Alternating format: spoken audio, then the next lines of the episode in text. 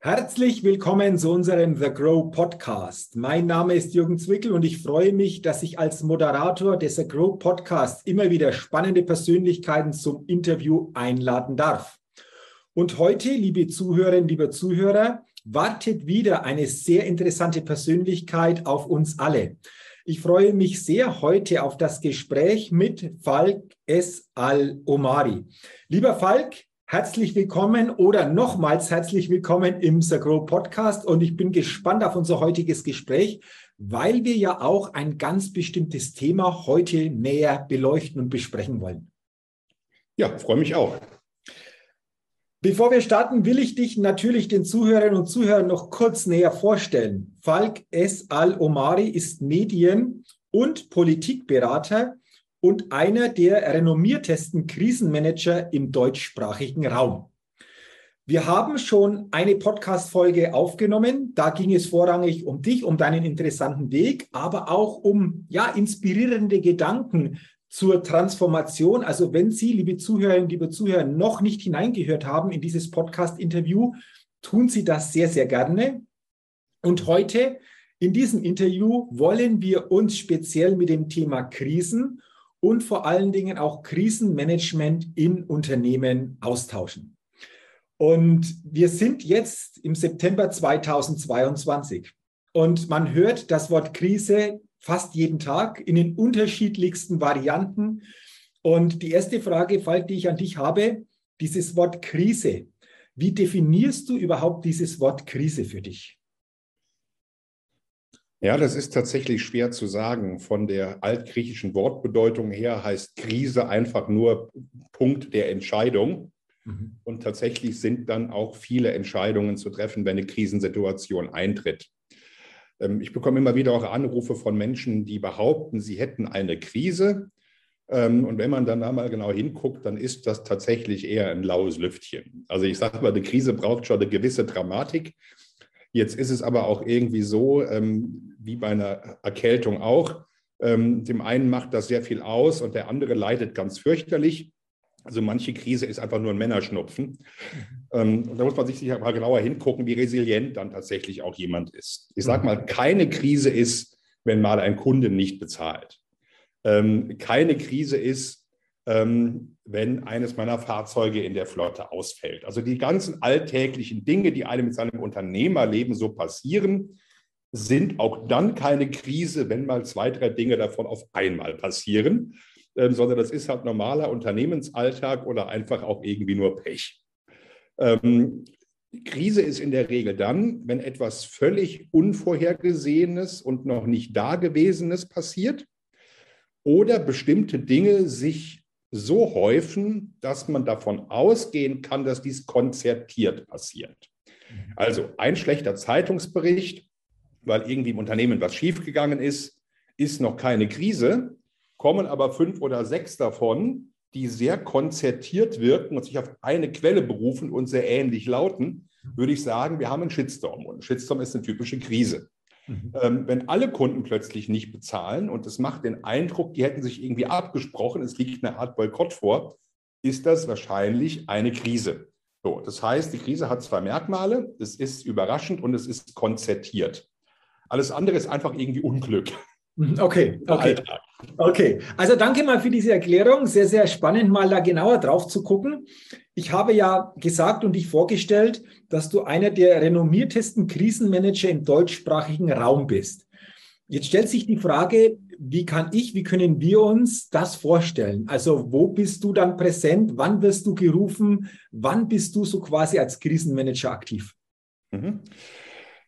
Das hat zwei Ebenen. Ähm, ich selber komme aus der Medienbranche, ähm, war 20 Jahre lang in der Politik aktiv und bin dann in die Medien geswitcht und ähm, komme sehr stark aus diesem Bereich konzertierte Rufmorde, Aktivitäten von Medien, die dazu geeignet sind, Persönlichkeitsrechte oder Unternehmensinteressen zu verletzen, irgendwelche Leaks von Aktivisten bis hin zu konzertierten Aktionen, wo dann Unternehmen angegriffen werden, weil sie die falsche Meinung vertreten oder irgendwelche Compliances und gesellschaftliche Wertmaßstäbe irgendwo äh, nicht erfüllen, angeblich.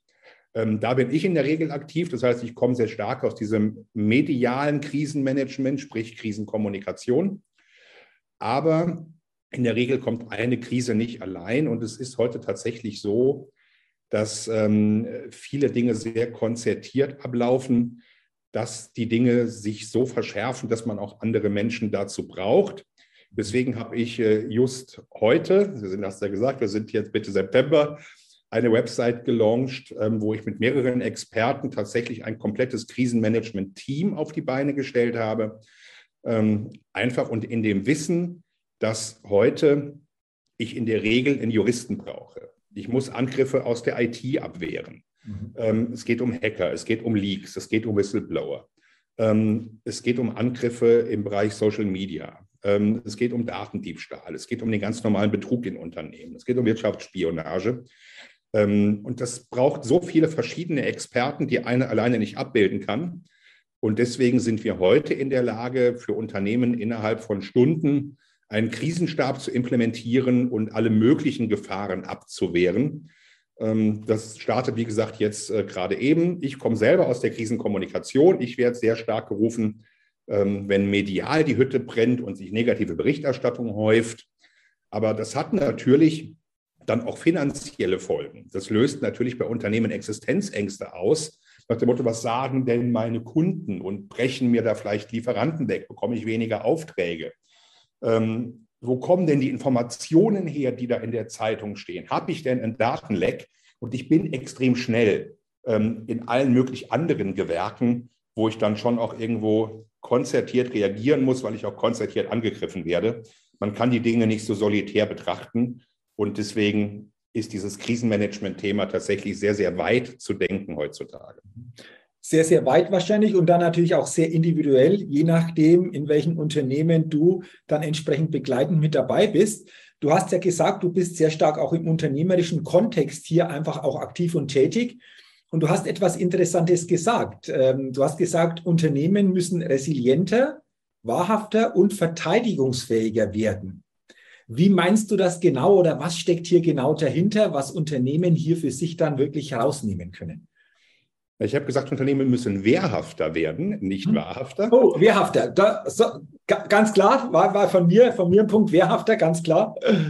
Ähm, so, und das kommt im Grunde daher, dass ich Unternehmen in der heutigen Zeit mehr oder weniger im Krieg wähne. Ähm, bin da auch sehr, sehr radikal. Ähm, jede Aktion, die ich irgendwo betreibe. Ein Geschäftskontakt ändert plötzlich seinen Charakter. Jemand war fünf Jahre lang ein guter Kollege, dann hat er irgendwie einen persönlichen Schicksalsschlag und plötzlich hat er ein ganz anderes Gesicht, wird boshaft, wird gemein, wird hinterhältig, redet schlecht über dich. Ähm, plötzlich sind Kunden unzufrieden, weil denen selbst das Geld ausgeht und plötzlich betreiben die Rufmordkampagne. Also wir haben eigentlich eine Situation im Moment, wo Menschen relativ schnell steil gehen, ähm, im Idealfall noch zum Anwalt gehen, weil wenn sie zum Anwalt gehen, dann ist es doch irgendwie eine strukturierte Auseinandersetzung. Aber häufig rennen die ja nicht zum Anwalt, sondern nutzen Internetforen für Rufmordkampagnen, gehen an die Medien, gehen zu irgendwelchen Lobbyverbänden, beklagen sich irgendwo öffentlich. Ähm, wenn die noch eine gewisse Reichweite in den sozialen Netzwerken haben, treten die da irgendwas los.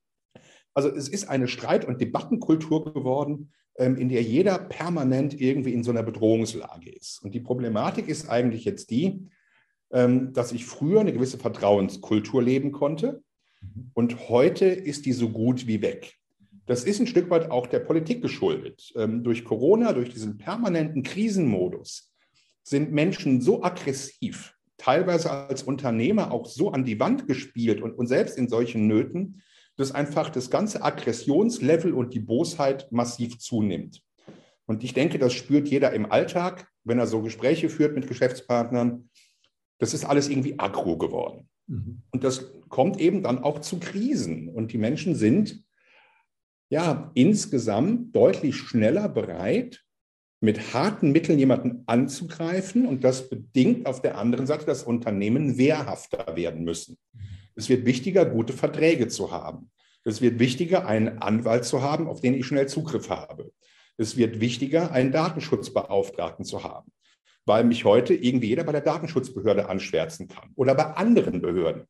Also die ganze Bürokratie sorgt natürlich dafür, dass ich als Unternehmer sehr viel falsch machen kann. Und dann finde ich irgendeinen, der mich da anschwärzt. Also wir leben auch in so einem Denunziantentum-Klima, äh, wo jeder sofort irgendwie einen Resonanzboden findet und ich muss mich permanent verteidigen. Früher war es nur das Finanzamt und dann war es vielleicht mal ein unzufriedener Kunde oder ein geschasster Mitarbeiter. Heute lauern diese Bedrohungen in jeder Ecke und das bedeutet tatsächlich, dass ich als Unternehmen aufrüsten muss. Mhm. Technologisch, organisatorisch, strategisch und mit Know-how. Mhm.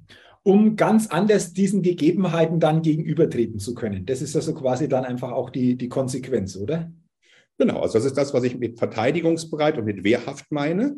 Mhm. Ähm, also ist ein Stück weit wie die, wie die NATO auch. Ähm, die NATO ist nicht dazu da, jemanden anzugreifen, aber sie ist verteidigungsbereit. Und aus meiner Sicht brauchen Unternehmen eine, eine, einen Alarmzustand und eine Verteidigungsbereitschaft, wenn Angriffe kommen. Mhm. Kommt keiner, ist ja alles gut. Manche haben ja auch Glück. Und wenn ich eine Pommesbude betreibe, dann bin ich vielleicht auch gar nicht so anfällig. Wobei auch da hat vor 20 Jahren schon mal irgendjemand behauptet, bei einer Pommesbude in Siegen, der hätte Fingernägel in der Bratwurst. Okay. Ähm, das Gerücht hielt sich hartnäckig. Ähm, aber sowas gab es halt irgendwie ja immer. Ähm, aber heute trägt das ja sofort massive Kreise. Mhm. und deswegen hat es tatsächlich Sinn, sich auch personell aufzurüsten. Mhm. Also Unternehmen müssen in der Lage sein, relativ schnell auf solche Krisen zu reagieren. Und das ist im Minimalfall mal ein Datenschützer, ein IT-Experte, ähm, ein Pressesprecher und ein Rechtsanwalt. Mhm. Das ist mal so das Minimum an, an Menschen, die ich nicht permanent bezahlen muss, zwingend, aber die ich in meinem Handy gespeichert haben sollte und mit denen ich ein so enges Verhältnis haben sollte, dass die auch sofort bereit sind, in die Bresche zu springen. Das bedeutet wirklich als Unternehmerin, als Unternehmer, wirklich mal ehrlich hinzugucken, wie sind, wie bin ich denn da aufgestellt, wo gibt es da vielleicht noch Defizite, um diese Defizite wirklich dann auch entsprechend zu verändern. Genau. Also ich kann nicht alles richtig machen, ehrlicherweise. Also es gibt so viel Bürokratie, es gibt so viele Vorgaben, es gibt so viel Stress im Moment, es gibt so viele Probleme im Alltag. Ähm, zeigt mir das Unternehmen, das wirklich alles buchstabengetreu optimal erledigen kann. Also es wird es nicht geben. Mhm. So, ich muss aber dann dafür sorgen, dass ich meine Schwachstellen kenne und im Zweifelsfalle eben dann weiß, ähm, wo diese Schwachstellen sind. Meine Presseabteilung muss im Zweifelsfalle wissen, was sie nicht zu sagen hat. Mhm. Ähm, so, und jede Schwachstelle muss ich halt analysieren und im Zweifelsfalle schließen. Ähm, ich muss im Grunde auch vorbeugen. Es hat ja mehrere Dimensionen. Das eine ist die Risikoanalyse, wo ich meine Schwachstellen mal sehr klar detektiere. Das Zweite ist, ähm, täglich auch zu gucken, was wird über mich berichtet, mit Clipping, mit Monitoring-Systemen, mit Social Listening-Analysen. Da gibt es halt viele Möglichkeiten, sich entsprechend auch umzuhören, was denn am Markt, auch in sozialen Netzwerken über einen geschrieben wird. Und dann brauche ich eben diese Alarmbereitschaft. Mhm. Also ich muss nicht permanent in einem Krisenmodus agieren und bis an die Zähne bewaffnet sein, aber ich sollte zumindest Tools am Start haben, ähm, die so eine Art Frühwarnsystem darstellen, um zu gucken, ob irgendwas im Anflug ist. Mhm. Okay. Also unter dem Aspekt, Krisen sind in der Regel konzertiert. Mhm. Da gibt es dann schon Anzeichen für. So okay. kann ich erkennen und beobachten. Genau, da, da, sind wir schon beim nächsten Punkt, denn du sagst ja auch, dass Krisen äh, sich entwickeln und nicht so spontan sofort auftreten. Ähm, das bedeutet ja dann, äh, welche Sensibilität brauche ich denn auch, damit ich diese Entwicklung für mich möglichst natürlich am Anfang erkenne, um dann entsprechend schon gegenwirken zu können. Äh, wie sieht es da aus deiner Erfahrung heraus denn aus? Was ist hier zu beachten? Das erste Thema ist, ich muss aufhören zu vertrauen. Mhm. Es ist halt schön, eine Vertrauenskultur zu haben. Ähm, es hat aber auch Sinn, in jedem Geschäftskontakt zumindest potenziell eine Bedrohung zu erkennen. Das heißt nicht, dass ich jetzt alles umstellen muss. Also ich selber verzichte auch auf viele hohe Mauern und versuche auch unkompliziert zu sein. Aber bei allem, was ich tue, bei jedem Geschäftskontakt, bei jeder Marketingaktion, denke ich potenzielle Gefahren mit. Also wenn ich eine Marketingaktion starte, überlege ich mir schon, kann die falsch verstanden werden? Kann die jemand gegen mich instrumentalisieren? ist denn die ganze Prozess- und Lieferkette, das ganze Qualitätsthema hinten dran so optimiert, ähm, dass nicht irgendeiner sagen kann, stimmt alles nicht, ist, ist unsauber, die liefern nicht Und das haben häufig Unternehmen, die sehr schnell wachsen. Wenn ich an unseren letzten Podcast denke, haben wir über, über Downsizing gesprochen. Ja. Also Unternehmen, die extrem schnell wachsen und sehr schnell sehr viele neue Kunden binden und gewinnen, haben häufig ja die Problematik, dass die Qualität darunter leidet. Das heißt, stark wachsende Systeme sind anfälliger für Fehler, für mangelnde Qualität oder für Prozesse, die einfach nicht schnell genug mitgewachsen sind.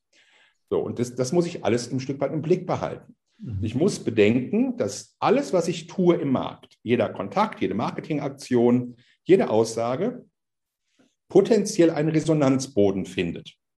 Ist ja erstmal gut, aber ich muss zumindest das, was zurückkommt, mit bedenken. Ich muss meine Krisenbrille aufziehen.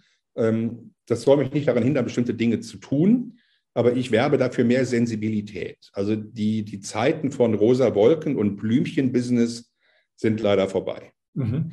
Heißt ja auch, du drückst es auch so schön aus, dieses Krisendenken auch in der Unternehmenskultur zu verankern. Wie gelingt das wirklich in die Unternehmenskultur, dieses Krisendenken als Verankerung zu schaffen? Ganz praktisch, indem ich eine starke Marke aufbaue. Es gibt nicht umsonst diesen Begriff Corporate. Mhm. Ja, du bist ein Corporate als Unternehmen, du hast eine Corporate Identity. Und dazu gehört eben auch eine Corporate Wording und ein Corporate Behavior. So, das heißt, ich muss konzertieren Dinge, die meine Mitarbeiter und ich nach außen kommuniziere. Ich brauche eine Sprachregelung, die idealerweise niedergeschrieben ist, damit gleichlautend Messages nach außen kommen. Es muss auch definiert werden, wer überhaupt Messages zu senden hat. Nichts ist schlimmer als ein Unternehmen, das keine Presseabteilung hat und jeder kann irgendwo, obwohl er Ahnung oder nicht Ahnung hat, irgendwelche Statements abgeben und wird plötzlich in der Zeitung zitiert. Das heißt, ich muss meine gesamten Kommunikationskanäle so abstimmen, dass ich jederzeit kontrollieren kann, wer sagt denn was in welcher Tonalität. Das Gleiche gilt für IT. Ähm, wer darf denn irgendwelche Zugriffe gewähren? Wer darf denn irgendwelche Menschen freischalten? Wer darf denn irgendwelche Daten bearbeiten? Wer hat denn Zugriff auf irgendwelche Akten? Das heißt, ich muss extrem stark reglementieren, wer kommt wann, an welche Information, wohin fließt die, wer darf die verwerten und so weiter. Also viele Dinge aus dem Datenschutz lassen sich auch übertragen auf die Kommunikation ähm, und eben auf die IT. Und da, glaube ich, ähm, steckt extrem viel Resilienzpotenzial drin.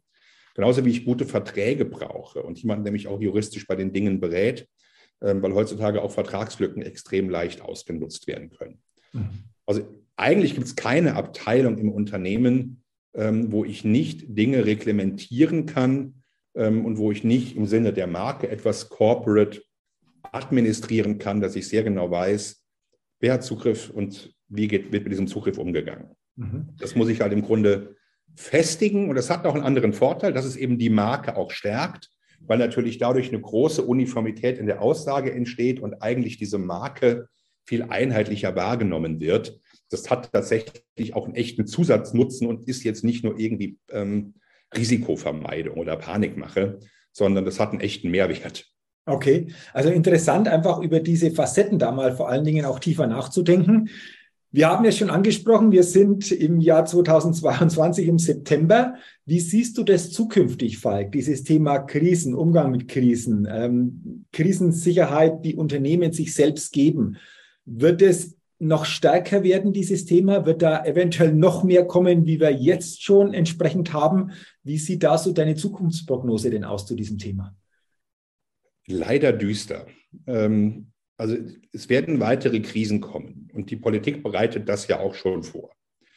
Ähm, man spricht schon von weiteren Pandemien. Ähm, es wird weiterhin irgendwie einen Rohstoffmangel geben. Wenn es dann nicht mehr Gas und Strom ist, dann wird irgendetwas anderes knapp werden. Das mit den Lieferketten ist ein Riesenproblem. Also das ganze Thema mangelnde Resilienz, ähm, das ganze Thema Insolvenzen, das ganze Thema, dass ganze Branchen finanziell in Schieflage geraten, dass Unternehmen abwandern, das wird so weitergehen. Es wird auch weiter Krisen auf der Welt geben und weiter Kriege auf der Welt geben. So, und wenn es nicht mal gerade Russland ist, dann ist es vielleicht irgendwie ein Krieg um Wasser. Ähm, also die Leute haben jetzt gelernt, dass irgendwo Dauerkrise ist. Und es wird die, die, die Politik wird auch immer gleich reagieren, nämlich mit noch mehr Staat, mit noch mehr Drangsalierung, mit noch weniger Vertrauen in die Selbstheilungskräfte einer Gesellschaft, mit noch weniger Vertrauen in den Markt. Also die Spielräume werden enger. Es wird viel mehr Staat geben, es wird viel mehr Aggression geben und es wird viel mehr Konflikte geben auf der ganz kleinen Ebene zwischen Menschen und auf der ganz großen supranationalen Ebene. Davon gehe ich mal fest aus. So, und unter dem Aspekt hat es eben Sinn, sich als Unternehmen so aufzustellen, dass ich zumindest einigermaßen krisenfest bin. Und das geht los bei logistischen Fragen. Wie ist mein Lager voll genug? Habe ich genügend finanzielle Ressourcen? Habe ich die richtigen Menschen um mich herum, die potenziell Verräter werden können oder mir irgendwann schaden können? Also ich muss mich ein Stück weit einmauern und darauf vorbereiten, ähm, dass potenzielle Angriffe kommen. Also ich muss mich als Unternehmer resilienter machen und muss dann auch mein Unternehmen resilienter machen und tatsächlich jederzeit verteidigungsbereit sein. Ähm, das ist leider so. Für mich ist das das Ende der Vertrauenskultur und die kommt doch nicht zurück. Mhm, okay, interessant, äh, wie du das einfach zukünftig auch siehst oder was da teilweise noch alles hineinspielt. Du hast jetzt schon unheimlich viele wertvolle Gedanken zu diesem gesamten Thema weitergegeben. Wir haben über sehr viele Aspekte da schon gesprochen. Wenn wir jetzt zum Ende unseres Podcast-Interviews nochmal drüber gucken, was sind aus deiner Sicht einfach so nochmal auf den Punkt gebracht, so die wichtigsten Botschaften nochmal auf den Punkt zusammengefasst für Unternehmerinnen und Unternehmer zu dem Thema Krise oder Krisenmanagement aus deiner Sicht? Sorgt dafür, dass ganz wenige Personen einheitlich nach außen kommunizieren. Jede Kommunikation nach außen braucht ein Drehbuch, und es muss eben korporiert und konzertiert ablaufen. Aus meiner Sicht braucht jedes Unternehmen heutzutage einen Pressesprecher, der gegenüber den Medien professionell auftritt. Also mal ab zehn Mitarbeiter ist das notwendig. Das kann auch ein externer sein. Achte auf das ganze Thema IT, IT-Architektur und Datenschutz. Auch hier ganz, ganz enge Vorgaben, wer darf welche Daten sehen und verändern und wer kann mit diesen Daten irgendwie umgehen. Ähm, vierter Punkt, extrem hohe Sicherheitsmauern im Bereich IT-Security. Ähm, Punkt fünf, du brauchst einen eigenen Datenschutzbeauftragten. Das sollte nicht irgendein IT-Systemhaus sein, das muss jemand sein, dem du komplett vertraust. Punkt sechs, du brauchst einen Rechtsanwalt, der für dich irgendwie parat steht, der sich idealerweise mit Personalangelegenheiten auskennt, der aber auch ein bisschen Ahnung von Vertragsrecht, Urheberrecht, Wettbewerbsrecht, Markenrecht hat, weil da kommen in der Regel die Angriffe her. Punkt sieben, mach dich so klein wie möglich. Ungebremstes Wachstum macht immer anfällig. Es macht anfällig für Fehler, es macht anfällig für schlechtere Qualität und es macht anfällig für die falschen Menschen. Was auf der Mitarbeiterebene, auf der Lieferantenebene und auf der Kundenebene. Also versuch irgendwo klein und kontrollierbar zu bleiben. Achter Punkt, reduziere Komplexität. Denn wo Komplexität unbeherrschbar wird, sind Einfallstore für Menschen, die dir schaden wollen für irgendwelche Aggressoren. Punkt 9, immer Krise mitdenken. Es gibt keine Marketingaktion, es gibt keine Aussage, die nicht zumindest über fünf Ecken gedacht ein Krisenpotenzial hat. Denk einfach dran, überleg mal, ob das wirklich dann so sein muss, ob man das anders machen kann und ob es notwendig ist. Punkt 10, schaffe so viele Ressourcen wie möglich. Horte Geld, horte Waren, die du dringend brauchst, äh, mach deine IT so redundant, dass wenn du gehackt wirst, du das irgendwie sofort austauschen kannst. Also dieses typische, das, was ich täglich und immer wieder brauche, das muss ich einfach auch in der eigenen Hand und unter eigener Kontrolle haben, auch wenn irgendwelche Blackouts kommen oder Kunden nicht bezahlen. Ähm, also ich brauche so eine Art Bunkermentalität bei, bei bestimmten Dingen, weil Krisen immer auch ein Kampf um Ressourcen ist. Je länger eine Krise dauert, desto mehr Geld geht dabei drauf, desto mehr kostet die Abwehrschlacht. Das heißt, Resilienz bedeutet auch, Ressourcen vorzuhalten ähm, und damit einen gewissen Wehretat zur Verfügung zu haben. Mhm. Interessant. Also zehn Punkte, wunderbar auf den Punkt gebracht. Nochmal zusammenfassend wirklich so das Wichtigste hier nochmal herausgearbeitet. Letzte Frage, lieber Falk. Wenn jetzt jemand sagt, Mensch, klingt interessant und irgendwo, ja, äh, habe ich das Gefühl, wir könnten da auch jemanden brauchen, der unterstützt. Du bist ja, wie vorher schon erwähnt, Krisenmanager. Wie sieht denn das aus, wenn jemand auf dich zugeht, dich kontaktiert? Ähm, wie können wir uns das vorstellen? Wie ist da die Vorgehensweise? Wie gehst du dann entsprechend mit Anfragen um, dass wir uns das auch vorstellen können, um dann eventuell auch in eine unterstützende Begleitung hier mit dabei zu sein? Also das hat mehrere Phasen. Mich kann jeder am Handy anrufen. Meine Mobilfunknummer ist allgemeingut. Äh, mir ist bewusst, dass jemand, der eine Krise hat, ähm, auch erstmal sich persönlich schlecht fühlt, dass da einfach auch Dinge dazugehören, ähm, wie das Gefühl von einer Ungerechtigkeit, wie das Gefühl von irgendwie ausgeliefert sein. Das ist eine emotionale Geschichte. Das heißt, im ersten Moment Problem schildern, diesen Menschen emotional abholen und eine echte Analyse machen, wie schlimm ist es denn wirklich. Also häufig wird das ja auch maßlos übertrieben. Wenn du mittendrin bist, äh, statt nur dabei und das von außen betrachtest, ergeben sich häufig andere Relationen. Mhm. So, das ist mal das eine. Ähm, Wenn es wirklich eine Krise ist, ähm, sind wir sofort in der Lage zu handeln und gucken eben, was ist jetzt zu tun. Wir detektieren, wer sind die Aggressoren. Ähm, wir analysieren diese Krise und innerhalb von ein, zwei Tagen sind wir im Grunde auch in der Lage, dann zu sagen, das und das sind jetzt die nächsten Handlungsschritte. Dann stellen wir sofort ein Team zusammen, bilden einen Krisenstab und gehen gegen die Aggressoren vor und versuchen das Problem zu lösen. Das ist aber sehr individuell. Wenn etwas nur medial stattfindet, muss ich anders vorgehen, als wenn das Unternehmen gerade einen Unfall hatte oder wenn es einen Todesfall in der Firma gab. Also die, jede Krise ist ja komplett anders gelagert. Wir sind in der Lage, das schnell zu analysieren. Einerseits mit Tools ähm, auf IT-Basis und KI, ähm, andererseits mit Recherchen ähm, aber eben auch mit dem Handwerkszeug vieler Erfahrungen. Krisen folgen einer gewissen Dramaturgie und hat gewisse Eskalationsstufen. Und je nachdem, auf welcher Eskalationsstufe wir sind, ähm, kann man noch was wegmoderieren oder man muss halt wirklich dann mal die Boxhandschuhe anziehen. Aber das sehen wir im Einzelfall. Okay, das sehen wir im Einzelfall und jeder Einzelfall, du hast es geschildert, ist anders. Ähm, wichtig ist, in Kontakt zu treten, das mal zu analysieren, um dann einfach auch zu entscheiden, wie geht es denn entsprechend weiter.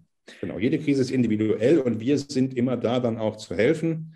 Ähm, die Frage ist natürlich auch immer, wo ist die, wo ist, wo ist die eigene Schuld? Also wir brauchen ein Stück weit auch ähm, jemanden auf der Gegenseite, der wir, potenziell auch seine Fehler eingesteht. Mhm. Ja, wenn jemand sagt, ich habe alles richtig gemacht und ich kann da gar nichts dafür ähm, und bei uns läuft alles tutti, ähm, dem ist ein bisschen schwerer zu helfen als jemandem, ähm, der jetzt tatsächlich irgendwo auch zugibt, naja, da und da könnte ein Problem sein und das haben jetzt halt die und die Leute genutzt. Mhm. Also eine gewisse Mitwirkung hilft tatsächlich.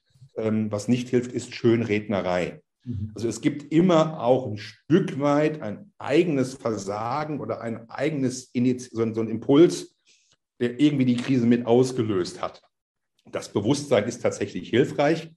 Ähm, jetzt ist Schuld ein starkes Wort, aber wenn jemand so völlig, das habe ich eben auch öfter mal erlebt, ähm, sagt, ich kann da gar nichts für, ähm, ist schon schwierig. Also meistens hat jemand irgendwie in den Wald hineingerufen und da gab es halt negatives Echo. Wunderbar, ein schönes Schlusswort. Einfach auch hier nochmal so die eigene Verantwortung vor allen Dingen mit ins Boot zu holen, ehrlich da wirklich auch zu sich selbst zu sein. Ich glaube, du hast es angesprochen, ein ganz, ganz wichtiger Faktor.